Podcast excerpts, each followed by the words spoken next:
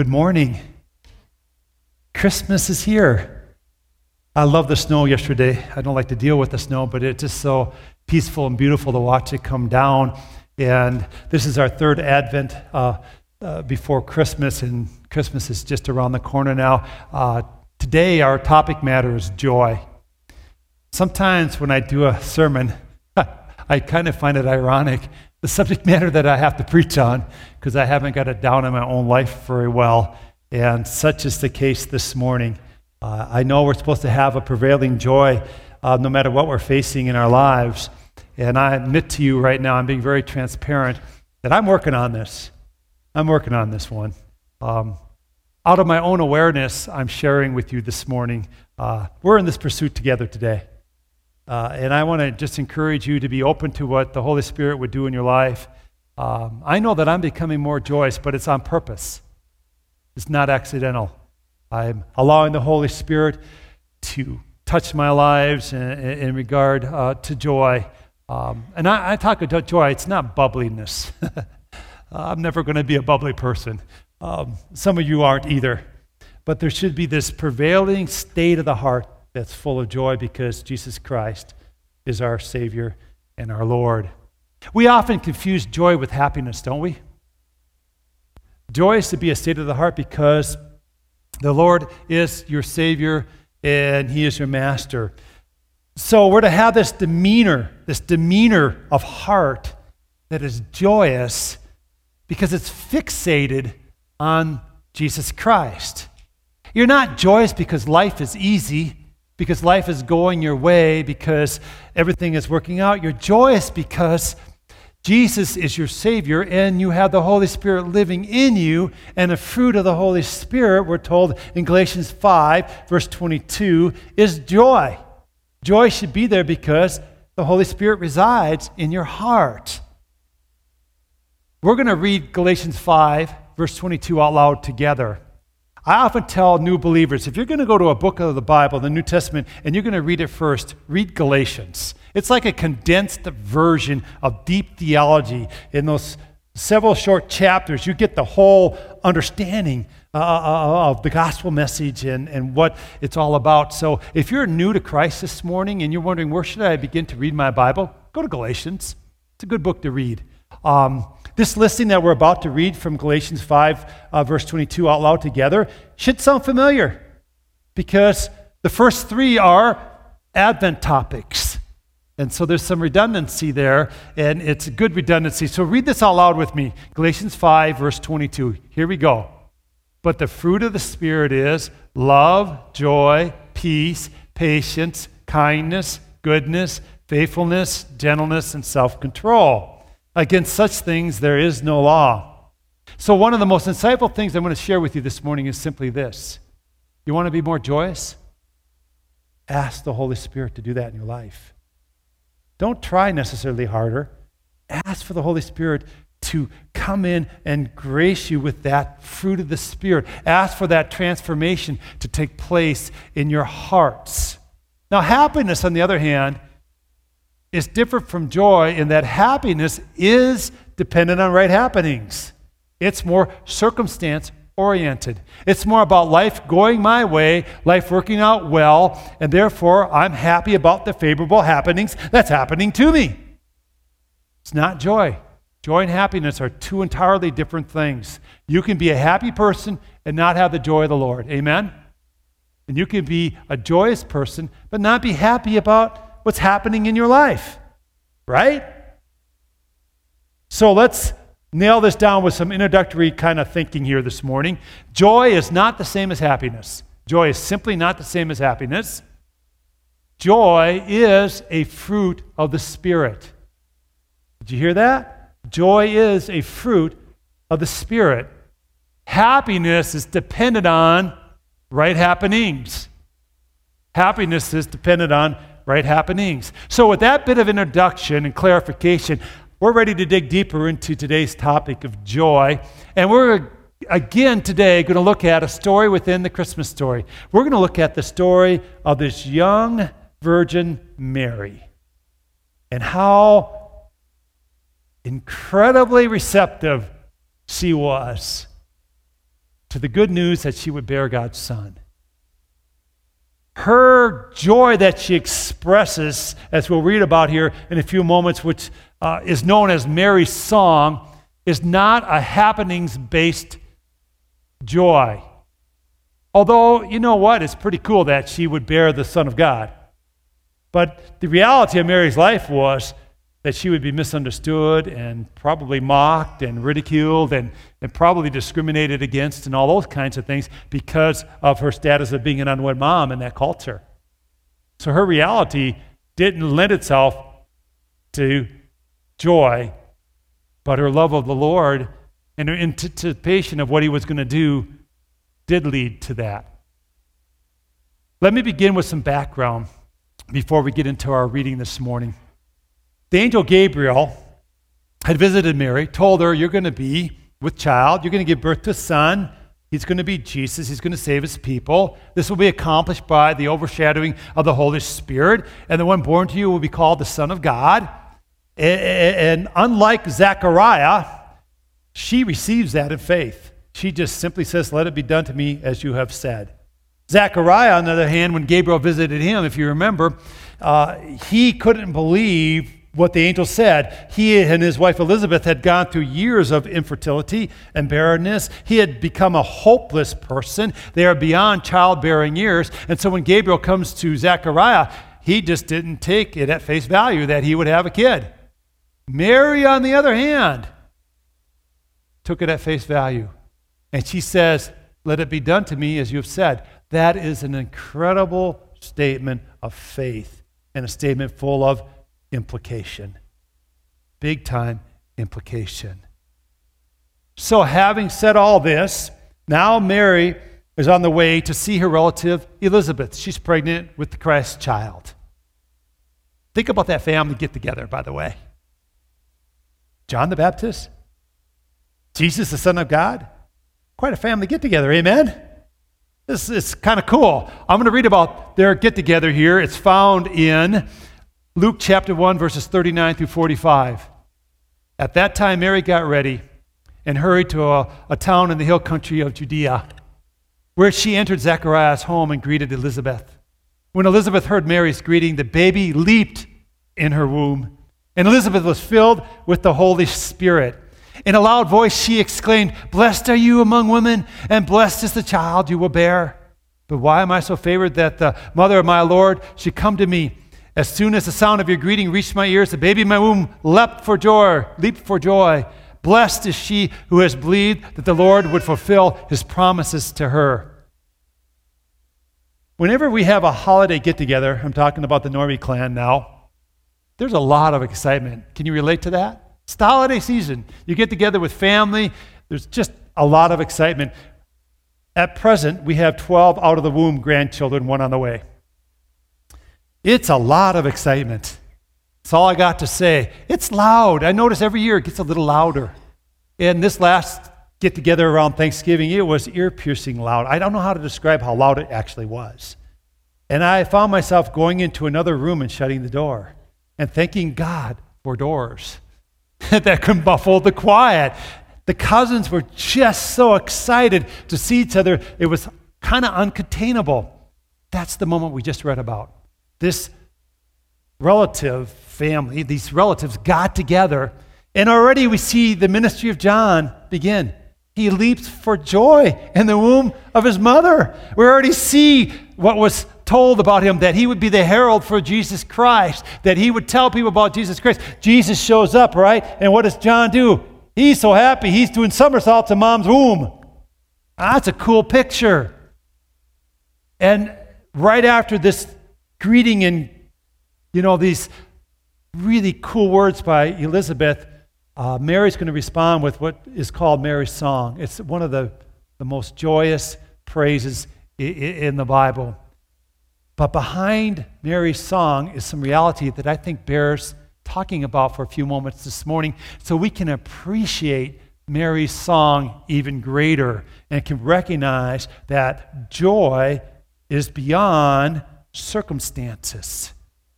This is the implication part of the Mary statement, Let it be done to me as you have said to Gabriel the angel. It's mind boggling that Mary could even sing a song based on some of the reality that this young woman was facing in her life. If there ever be a person who had reason not to sing, that case could be made for Mary. This young age teenager, and most likely in her culture, she, she was viewed more like property than like a person. She was pregnant without the dignity of the cover of marriage. So, this is the first reality of marriage that we need to acknowledge today. It's this Mary is pregnant without the dignity and cover of marriage. That would be a shock in that culture. That would be mouth dropping kind of thing. It would just be, wow, are you kidding me? That would be enough in and of itself to keep a young woman from singing a praise out to the Lord. But get this this is the second reality uh, of Mary as, as we read about her this morning. Mary had just traveled about 80 miles, 80 miles to visit her cousin Elizabeth, to visit her elderly relative. I shouldn't say cousin, her elderly relative, I should say it correctly. Let's head back to the Norby clan for a moment here. In the Norby clan, the mothers who've had children really get morning sickness hard. It started with Vicky. We have six children. Every single one, she was tremendously sick throughout the whole nine months of pregnancy. She threw up all the time. It was just common, four or five times a day. I'd be around people and they'd all be shocked, and I'd go, ah, she's just throwing up, no big deal. You know, you just get used to it. It's just what she does. She throws up everywhere. You know, she's pregnant, she throws up. And I remember us taking a trip to the Badlands. I can't remember which child was in her womb at the time. That's what happens when you have six kids. But we got to the Badlands, got out of the car, she runs and throws up. And I remember out of my great sympathy and my empathetic kind of spirit that I have, I said, Well, the Badlands just got a little worse, you know? You threw up, no big deal. Nobody will notice because she's kind of like, Ah. Oh. I said, No, nah, nobody knows. It's just the Badlands, you know? Um, and my four daughters that I have have all inherited the same thing. Aren't genetics wonderful? Some things are just because of genetics. And my fifth born, Abby, is pregnant with her second child, and she has a little boy, Rowan, who's about nine months. And Rowan, here a few days back, decided it would be a good day to just overeat. And he ate and he ate. And Abby said it was like I couldn't feed him enough. And he just kept feeding him and feeding him and feeding him. Well, then she picks up her little boy and begins to walk him into the living room. And guess what he does? He decides to lose the contents of his stomach. Now, this is where you only do this if you're a mother or father. It changes things like crazy. If you become a mother or dad, some things you would never do you begin to do. And she tries to catch the throw up. You know what? If you don't have a child and you're not experienced in that regard, if you see somebody throwing up, what do you do? You get out of there. You just don't want to be anywhere close to that throwing up person, right? But she's trying to catch the throw up so it doesn't go all over the living room carpet and, you know, the furniture in the living room. Well, at any rate, this caused her to what? Begin to throw up. She's pregnant and she has throw up in her hands. So she runs into the living room or kitchen, excuse me, and throws up all over the kitchen. So I'm listening to this story. I think it's hilarious because I'm not the one throwing up. You know, this is just what the Norbys do. So I'm reading the story about young Mary. She's pregnant. She's going 80 to 100 miles in this heat of the Middle Eastern climate. She has got to have morning sickness. And all I can think of is, I wonder how many times she threw up. That wouldn't be very comfortable. She probably wasn't comfortable from that standpoint alone on this trip. And in addition to that, she's taking a trip of 80 to 100 miles in really a hot climate. That's like going, friends, to Sioux Falls and back by foot or on the back of some kind of a donkey. That had to be miserable. It took four days to make that trip. I believe there's an overhead on, behind me showing the, the, the route she most likely took. I'm thinking the strain of that trip would cause me not to sing. How about you? I wouldn't want to sing to the Lord. Have you ever been, do you ever feel like throwing up? Do you feel like singing when you want to throw up? Do you feel like singing when you've been on a four day trip in the desert? The strain of all that would just take the, the, the, the voice of song right out of my life.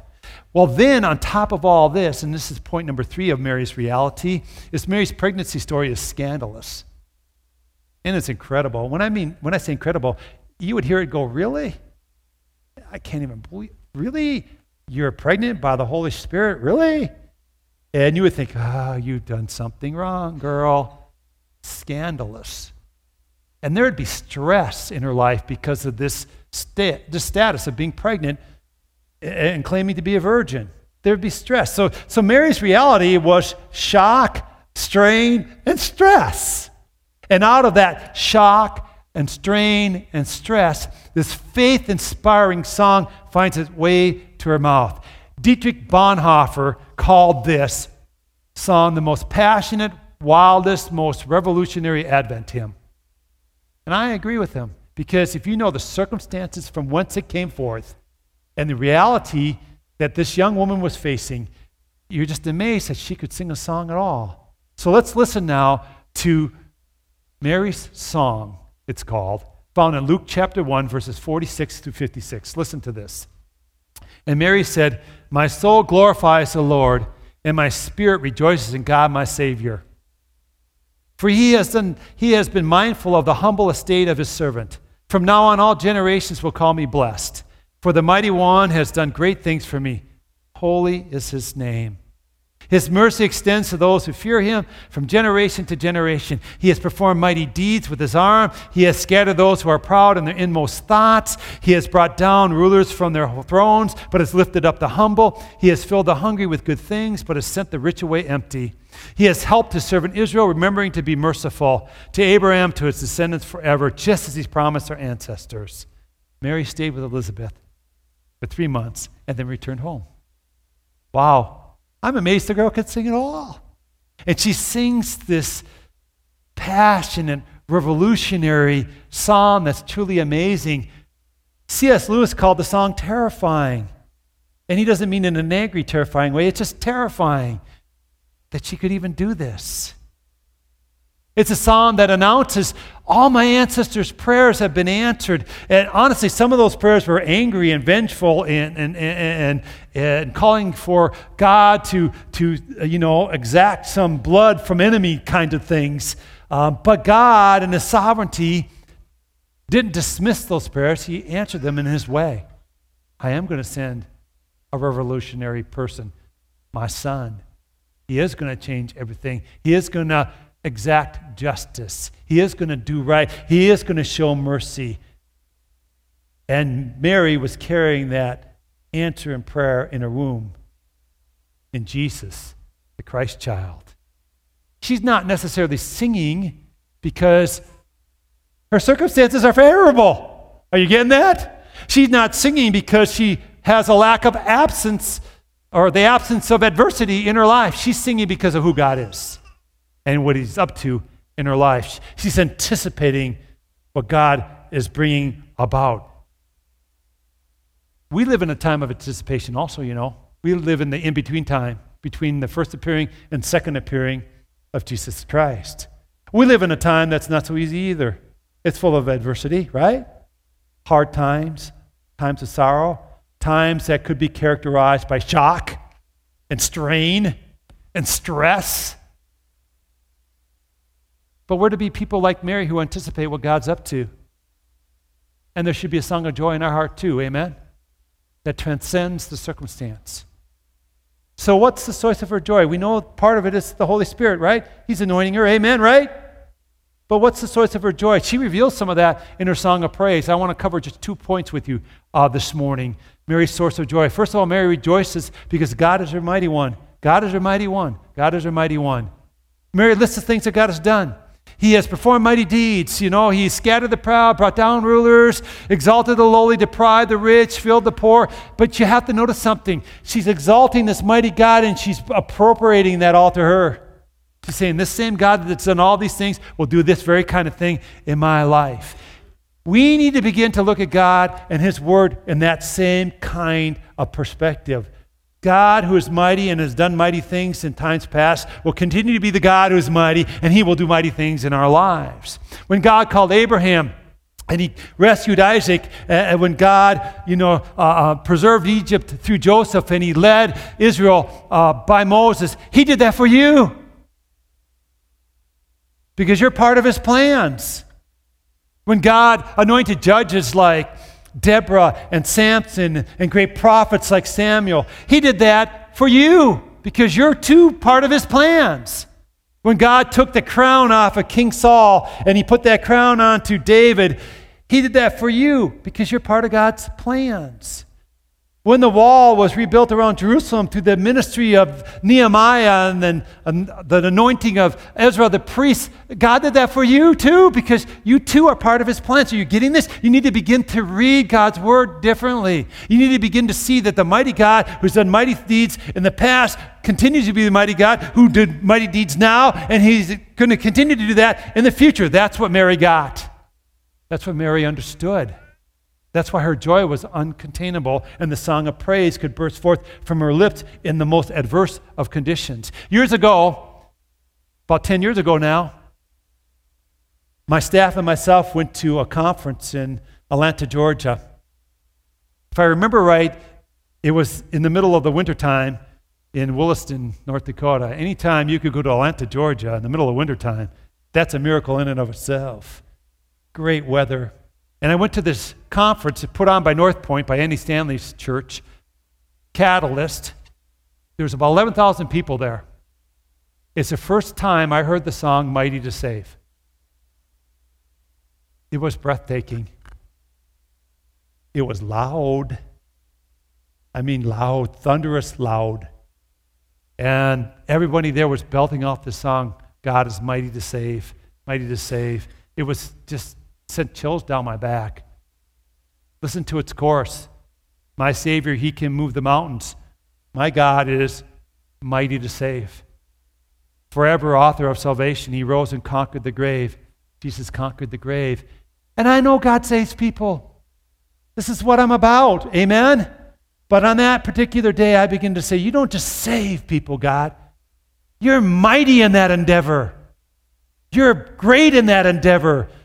I've been looking at you as the one who saves, and I need to look at you as the one who's mighty in, in this salvation process. You're beyond comprehension. And you know what that does? As you embrace that aspect of God, that He's mighty, there's this joy that wells up in you. There's this assurance, there's peace, this hope. It's, it's, you can't express it. It becomes just part of how you begin to think about life and about who God is. That's what Mary had. She had this view of the mighty God. Secondly, Mary rejoices because God is her covenant partner, her covenant partner. Do any of you think of God as your friend? Would you raise your hand and say that you think of God as your friend? I mean, that's a common thing in our culture today. That's wonderful. We're supposed to think of God as our friend. Um, that's a popular concept right now. There's a song that sings about this. Who am I that you are mindful of me, that you hear me when I call? Is it true that you're thinking to me how you love me? It's amazing. Who am I? And then the course goes on to say, I'm a friend of God. I'm a friend of God. I'm a friend of God. He calls me friend. It's wonderful to have this understanding uh, of God as a friend. I think it's very, very appropriate in our culture that's so broken and so many uh, uh, families are broken that people desire intimacy with God. And so this, this, this God being a friend captivates us. Amen? It captivates us. But get this this is not a friendship of equals. It's a friendship of two unequals. God, friendship with humanity, is established on the basis of covenant relationship. And it's not a covenant of equals. Back in the time of Israel, it was a common thing for uh, two parties to go into a covenant relationship that would be mutually beneficial.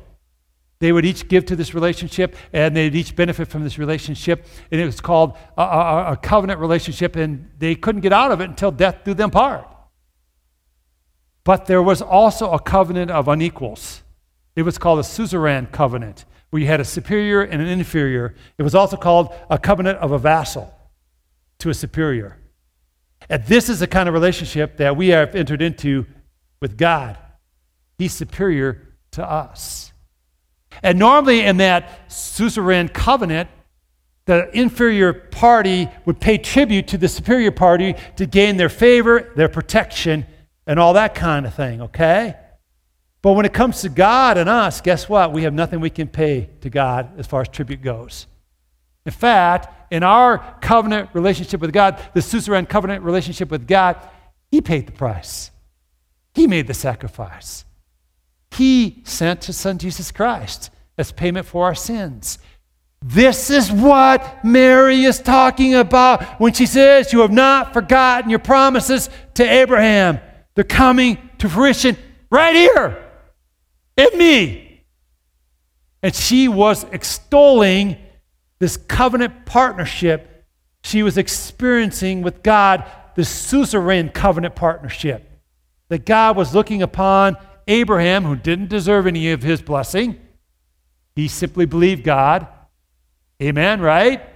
And God, because of his love, made the payment to make that covenant a possibility. He sent his son, Jesus Christ, to pay our price for sins. And Jesus condescended, put on flesh, became one of us, and made the covenant relationship possible.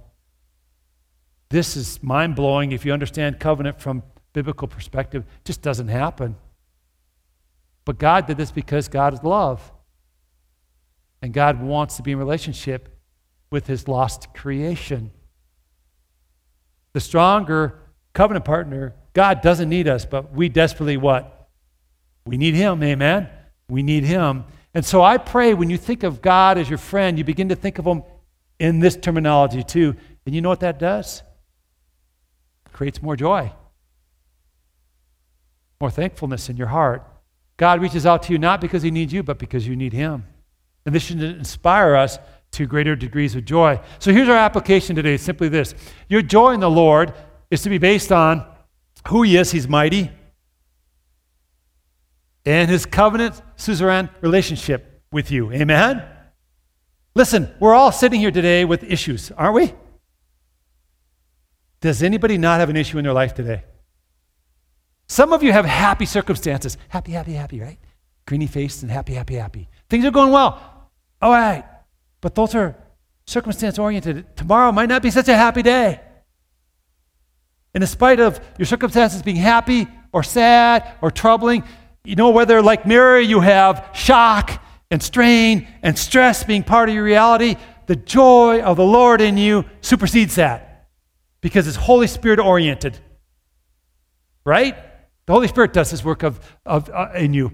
And because you serve a mighty God, and because you're in covenant relationship with Him through the finished work of Jesus Christ on the cross, joy then becomes something that's who you are, not what you work up. So we're going to end with a declaration today. Would you read this out loud with me, please? It's going to show up on the overhead behind me. Just read it out loud with me. We believe that in Jesus Christ we have joy. Do you believe it? Amen. I'm going to end by reading some scripture to you this morning from 1 Peter chapter 1 verses 3 through 9. It affirms this declaration. Hear these words, take them to heart. Praise be to the God and Father of our Lord Jesus Christ. In his great mercy, he has given us new birth into a living hope through the resurrection of Jesus Christ from the dead, and into an inheritance that can never perish, spoil, or fade. This inheritance is kept in heaven for you who through faith are shielded by God's power until the coming of the salvation that is ready to be revealed in the last time. In all this you greatly rejoice, though now, for a little while, and I'd add this in there, like Mary, your life might be full of shock and strain and stress. Who, though now for a little while you may have to suffer grief in all kinds of trials these have come so that the proven genuineness of your faith, a greater worth than gold, which perishes even though refined by fire, may result in praise, glory, and honor when Jesus Christ is revealed. Though you have not seen him, you love him. And even though you do not see him now, you believe in him and are filled with an inexpressible and glorious what? Joy. For you are receiving the end result of your faith, the salvation of your souls. Would you bow your head with me and let's pray? Lord God, I want to thank you for this Advent Sunday that focuses us on joy. I think it's a timely message. I just pray that everyone here who knows you, Jesus, would be filled with this joy. If not, I pray they would seek after it and ask for this fruit of the Spirit to be evident in their life. For any here today that don't know you, Lord Jesus, I pray even now that they'd give their heart to you, they'd follow after you, and that you would fill them with the Holy Spirit.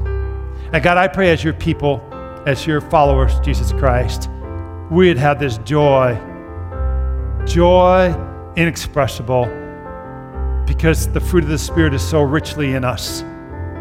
Because you're the mighty God. Because we're in covenant relationship with you.